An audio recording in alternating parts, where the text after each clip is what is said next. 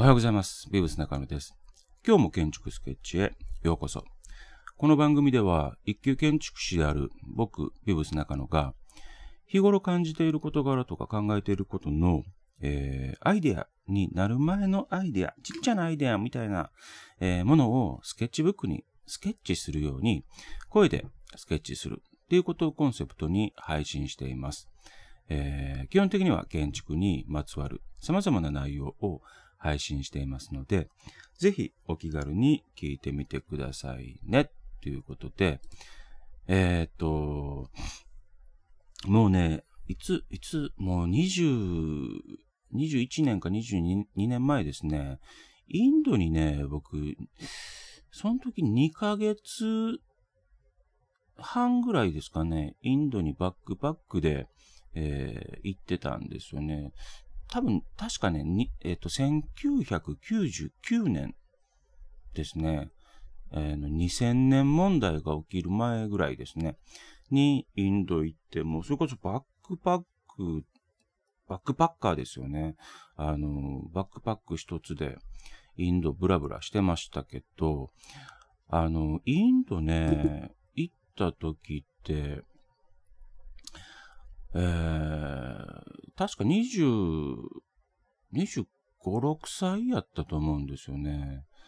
うん。26歳かな ?26 歳か27歳かぐらいの時に、仕事をね、あの、一旦辞めて、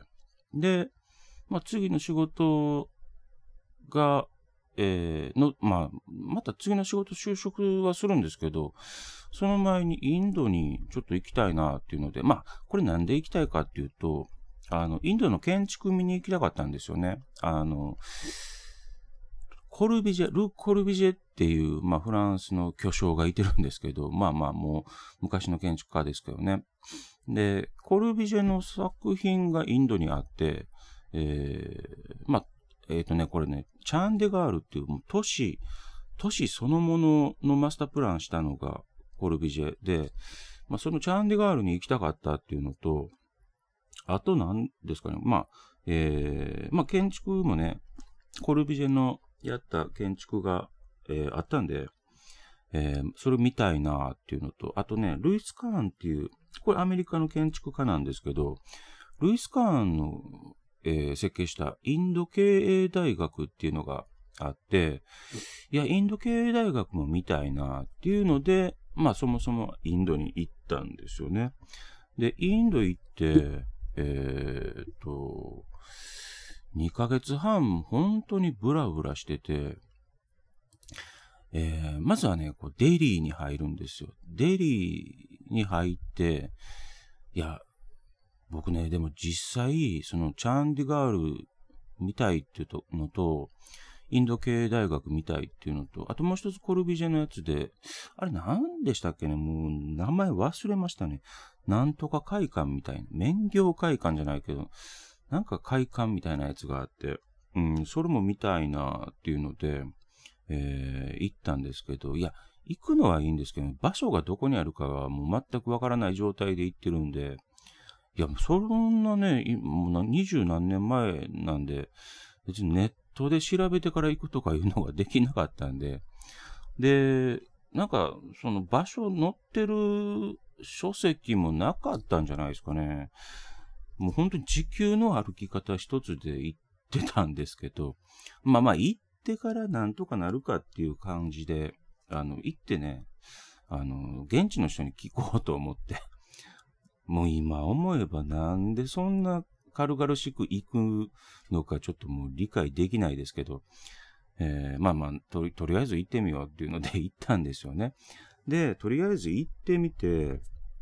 えーまずデリーに入るでしょう。デリーインなんですよね、あそこ。まあ、あとどっかあるんでしょうね、あの、入るところは。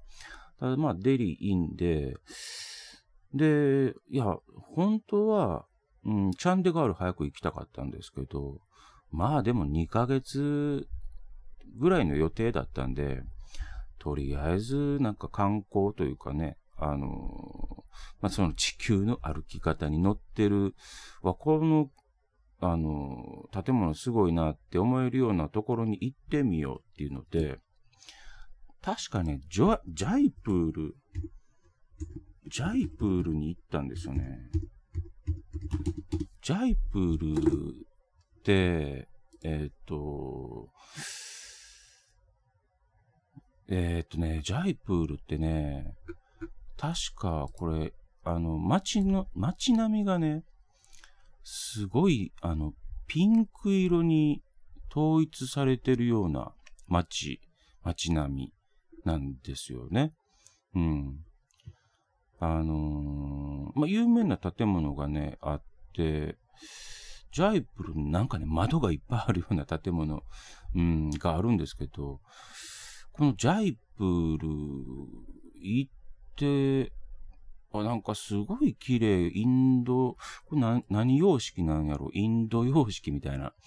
うん、えっ、ー、と、建物っていうかね、街並みがあって、うわ、綺麗な、インド綺麗なと思って。で、その後、ジョードプルっていうとこ行ったんですよね。ジョードプル。ちょっと今調べながら喋ってますけど。で、ジョードプルは今度ね、青い青い街並みなんですよ。屋根とかね、建物がもう青いんですよね。街並みがすっごい青くて、うわ、これもまたすごいなっていう。えー、まあそんなとこですね。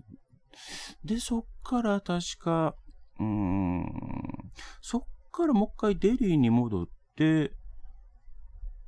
うん、デリーに戻ってバスで乗り、バス乗り換え、乗り換えみたいな感じで、チャンデガール行ったんですよ。でまあ、チャンデガール行くと、えっとね、今までそのジャイプールとかジョードプールとか行って、うわ、街並みすごい綺麗なって思いながらの感覚で、えー、チャンデガール行ったんですけど、このね、チャンデガール自体は、まあ、そのコルビジェがマスタープランしてて、あの、その中にも建物とかは、あの、コルビコルビジェの設計したような建物、まあ、これ実際設計したかどうかっていうのはちょっと微妙なんですけど、えー、見に行ったんですけどね、でもね、その、チャンデガール自体はね、もう、あの、5番の名みたいな、うん、マスタープランになってるんですよね、都市計画が。で、その一区画がむちゃくちゃ広くて、あの、もう歩くとかいうのがもう成立してないというか、もう絶対タクシーみたいな、えー、陸車みたいな、もう乗らないと、あの、その一区画すら、えっ、ー、と、たどり着けそうにないっていうか、まあ歩きましたけどね、どれ、何区画か歩きましたけど、一区画がむちゃくちゃ長いんで、ちょっともうこれ歩いてられへんなっていうので、えー、まあタクシーというかね、まあ陸車というか、うん、乗って、えっ、ー、と、ちょっとまあ、まあ、街の、えー、風景を、ちょっと楽しもうというか、いろいろ探検してみようかなと思いましたけど、でもね、そのジョードプールとかジャイプールみたいな、その、美しさっていうのが、まあ全然なくって、ちょっともう単調で面白くないっていう、まあそんな経験すごいしましたけど、まあ、建物自体はね、なんかね、えっ、ー、と、国会かなんかの建物。いや、これもう全く覚えてないですね。うん。まあでもなんかその、コルビジェ、えー、の、まあ、建物ですね、見て、うん、まあ、それそれである程度、こう、うわ、やっぱすごいなと思って、えー、感動して。で、まあ、そこいたのはね、多分数日、2、3日やと思いますね。で、またデリーに戻ってきて、で、そっから、ブッダガヤっていうところに行ったんですよ。ブッダガヤってあの、ブッダが、えっと、菩提樹の下で悟りを開いたって言われるとこですね。で、ブッダガヤに行ったんですよね。で、ブッダガヤ行ったら行ったで、今度なんかチベット宗教の、えー、人たちが、もう何千人っていてて、もうびっくりしましたね。なんかそれ、チベット、ここチベットですかみたいな。もうチベット宗教、チベット、それ、だからね、あの、なんでそのチベット宗教の人たちが何千人も来てたかっていうと、ダライラマが、あの、来てたんですよ、ちょうどその、あの、ブッダ街にね。まあ僕見てないですけど、ダライラマは。なんかダライラマが来て、講演かなんかしてたらしいんですよね。で、えっ、ー、と、そのチベットの人たちが、チベット宗教の人たちが、すごい赤い袈裟みたいなやつを着て、えー、もう何千人もうろうろしてたっていうで、あの、まあ、本当にね、その菩提樹みたいなやつあるんですよ。あの、ここでブッダが悟りを開いたっていう。で、そのブッダがの、その菩提樹のところで、もうその周り、その木の周りで、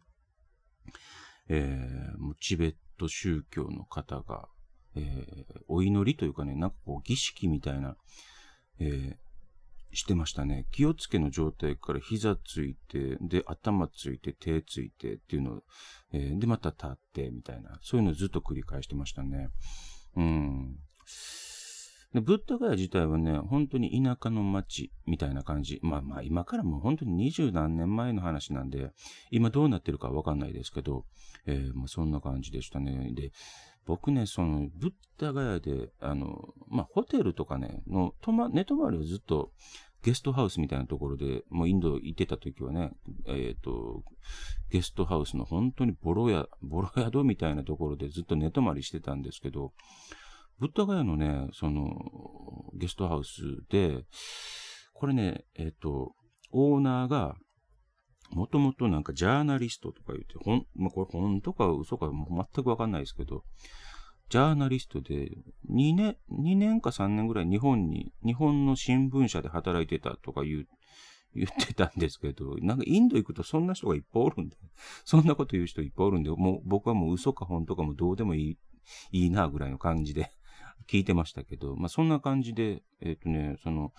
元日本で働いてたジャーナリストである、えー、インド人のオーナーが、えー、ゲストハウスを、えー、運営してて、で、そのゲストハウスもね、なんかね、すごい、え手作りみたいな感じでね、で、平屋で中庭があって、で、中庭になんかこう木、あの、植栽植わってて、で、天気のいい日というか、まあ、ほぼ、ほぼ天気はいいんですけど、あの、中庭で食事するっていう、あ朝食をね、取ったりとかっていう。いや、まあまあ、それはね、なんか、あの、建物自体はね、別に綺麗でも何でもないんですけど、ただ、あの、配置とかね、中庭の作り方とか、えー、ゲストハウス、それこそ宿泊、えー、施設っていうかまあ寝泊まりする部屋ですね。部屋の配置とか、えー、食堂の配置とか、えー、っていうのがね、すごい美しいというか、あ、綺麗やなっていう。まあほんで、あれなんですよ。平屋建てで、うん、周りもね、何もないようなところだったんで、平屋建てで、空が綺麗に見えて、えー、周りもね、あの、いい具合にあの目線を隠してっていう、まあそんな感じですごい、綺麗というか、まあ綺麗、建物は綺麗じゃないんですけど、美しいなって思えるような、えー、ゲストハウスでしたね。うん。あの、なんかこう、みすぼらしいというか、もうボロボロなんですけどね。それでもやっぱり美しいって思えるのはやっぱすごい、うん、そういう経験ができたのはすごいなと思いましたね。で、えっ、ー、と、そっから、えー、あの、ガンジス川で有名な、えー、何でしたっけ？今名前変わったんですよね。バナラシじゃなくて、えっ、ー、と、今確かね、ベナレス、そうそう、バナラシになったんですよね。前はね、ベナレ、ベナレスやったと思うんですよ。ベナレスやったと思うんですけどね、今バナーラシーになってるんですね。あの、よくテレビとかで出る、えっ、ー、と、ガンジス川で沐浴する、してるとこですね。うん、ちょっとごちゃごちゃしたところ。あそこ行って、で、あのー、ガンジス川見ようと思ってね、うん、行きました。さすがに、さすがにあの、ガンジス川に入る気はもう全くなかったですけどね。もう、それは、もう行ったらわかると思いますけど、すっごい汚いですからね。うん、今どうなってるかわかんないですけど、僕行った時もものすごい汚かったですね。うん、あれはちょっと、あの中に入る勇気、勇気は僕にはなかったですね。うん、よくなんかテレビでタレントさんとか入ってたりしますよね。泳いだりとかね。もういやもう僕無理でしたね。無理、本当に無理。あれ、あれちょっと行った川上のところで火葬場みたいなのがあって、火と焼いてたり、本当に焼いてたりしますからね。あの、僕行った時も、あの、お葬式っていうか、まあ、お葬式というか仮装をしてましたからね。うん、よくあんなとこで泳げるなって、うん、まあ、その宗教がね、あの、まあ、宗教的な、え、行事というかね、そういうのであればわかるんですけど、いや、日本人がいて、あの、泳ぐとか入るところではないと僕は思いましたし、まあ、実際入りませんでしたけど、うん、むやみにやたらに入るようなもんではないと思うんですよね。その、違う、えー、国から来て、うん、宗教も違うのに。うん、で、うん、そんな感じ、そんな感じでしたね。うん。で、まあ、インド行って、えー、いろんな、まあ、出来事あったんですよね。実際、なんかね、あの、ちょっとね、インド行った時に、一番底辺の暮らしから、まあ一番最高というか、まあちょっとお金持ちクラスの、えっ、と、まあ体験というか、もしようと思って、で、まあそれね、結構何、何でできるか、まあ例えばホテルで、ホテルゲストハウスの安宿のホテル泊まるとか、まあそれこそちょっとええホテル泊まるで、全然ランク違うんですよね。で、ただお金かかるんでね、ホテル、いいホテル泊まると。普通に高かったりするんで、まあ僕も貧乏旅行をしてたんで、やっぱさすがにいいホテルは泊まれなかったんですけど、一回だけね、まあこれホテルじゃないですけど、その電車でね、列車、まあ移動はもうほぼ列車かバスですけど、列車でね、もう本当に普段の人らが乗る列車、えー、で移動してたんですよ。まあ普段はね。ただちょっといい列車も乗りたいなっていうので、いい列車にも乗ったんですけど、これね、普段乗る列車でね、ちょっと長距離のやつとかね、僕、最長12時間遅れとか、えー、経験しましたね。あの、ずっとプラットフォームで電車来るの待ってましたね。あの、駅員というかね、あの、まあ、駅員ですね。駅員に、いや、こ、その、列車が来るたびに、この列車に俺は乗ったらいいのかっていうのを、ずっと聞き持って待ってたんですよ。俺の列車はこれかっていうので、ずっと聞き持って待ってたんですけど、お前、いやいや、お前は違う、お前は違うってずっと言われ続けて、えー、12時間、12時間待ってましたね。もうなんやこの国はってちょっと思いましたけど、うん。まあでも本当に12時間後に来たんで、お前はこれやっていうのでね、あの駅員さんに これやって言われたんで、ああ、や、っと来たかっていうので、えー、乗ったり。で、ちょっといい列車になると、もうそれこそ時間通りに来るんですよ。あの、もう時間通りって言っても、やっぱり何分かの違いはあると思うんですけど、それでももうね、12時間待つぐらいやったらね、もう2、3分とか全然もう、それ、その時間通りって思えるぐらい、うん、あの、時間通りに来たんですよね。で、時間通りに来て、ちょっといい列車に乗ると、あの、あれですよ、なんか、ちょっと乗ってる人たちも、身なりがいいというかね、あの、全然違うんですよね。うん。これもいい経験ですね。で、たまたま乗り合わせた人が、いや、お前仕事何してんねんって聞くから、いや、あの、日本で、あの、建築、アーキテクトですっていうのを言ったんですよね。で、いやいや、あんた何してんのって、あの、逆に聞いたら、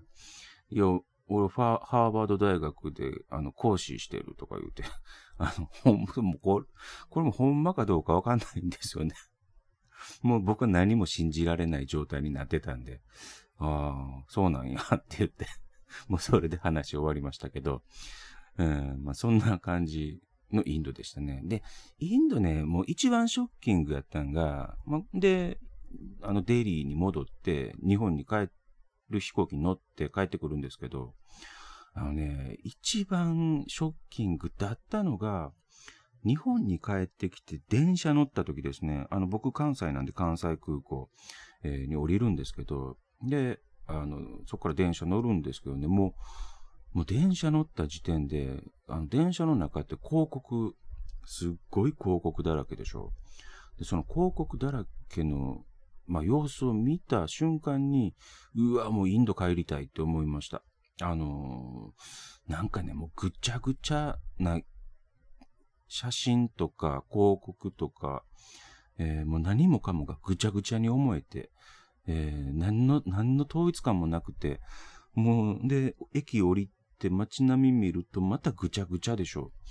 なんかもう、登り旗が立ってたりとか、看板があちこちにあったりとか、もうその風景がもう気持ち悪くて、えー、もうインドに帰りたい、インドに帰りたいって、もうしばらくね、何日間かはちょっと、日本恐怖症になってましたね。なんかもうこのぐちゃぐちゃさがもう気持ち悪いっていう。うん。インドね、意外とそんな広告とか、まあ、僕がもう安宿とか、とか田舎とか行ってたからかもわからないですけど、でも、ジャイプールとかジョードプールとか行って、その街並みの綺麗さとか統一感とか、っていうのを味わって日本帰ってくると、もう本当にね、ぐっちゃぐちゃ、あの、もうごちゃごちゃのぐちゃぐちゃで気持ち悪かったんで、うん、この感覚、この感覚味わえたのが、まあ、うん、あえて逆にも良かったのかもしれないですね。うん、あの、インド行かないとなかなか味わえない。日本、改めて日本を、えー、見るっていうね、えー、全くゼロの状態で見るっていう、街並みを見るっていう、まあそういう経験できたのは大きかったかもわかんないですね。うん。なんで、まあ、そういう意味で言うと、ちょっとね、こう、何でもありっていうのが、どうもやっぱり良くないなとは思うんですよね。何でもありの、えー、世の中っていうのは良くないなって思うんですよね。あの、やっぱ統一性が大事。まあ、例えばね、本当に京都なんかで言うと、京都もそうですよね。まあ、古い街並みの場所なんかで言うと、もう看板も、もうひっそりと立ってたり、ももしくは立てなかったり、えまあ、色も統一されててとかね。ああいうのはやっぱ綺麗ですよね。だからね、もう何でもありの世の中っていうのはあんま良くないとは思うんですよね。うん。ということで、えっ、ー、と、ちょっとまた長いことお話ししてしまいましたけど、一旦ここで収録終わろうかなと、えー、思います。えー、今回ね、今日、こ今日これ、あの、スタンド FM 的には第100回目なんですよ。えー、まあ別に100回だから記念することも特にないかなと思って、えー、ますけど、えー、これ第100回目。スタンド FM 的には配信の、えー、回数が100回になりました。えっ、ー、と、ポッドキャスト的には今日から配信するので第1回になるんですけど、えー、まあ、そんな感じで、えー、今日も配信しました、えー、収録のターンはここまでにしたいと思います。えまた明日も配信しますので、ぜひお気軽に聞いてみてください。建築、えスケッチの、えビュース中野でした。ありがとうございました。じゃあ。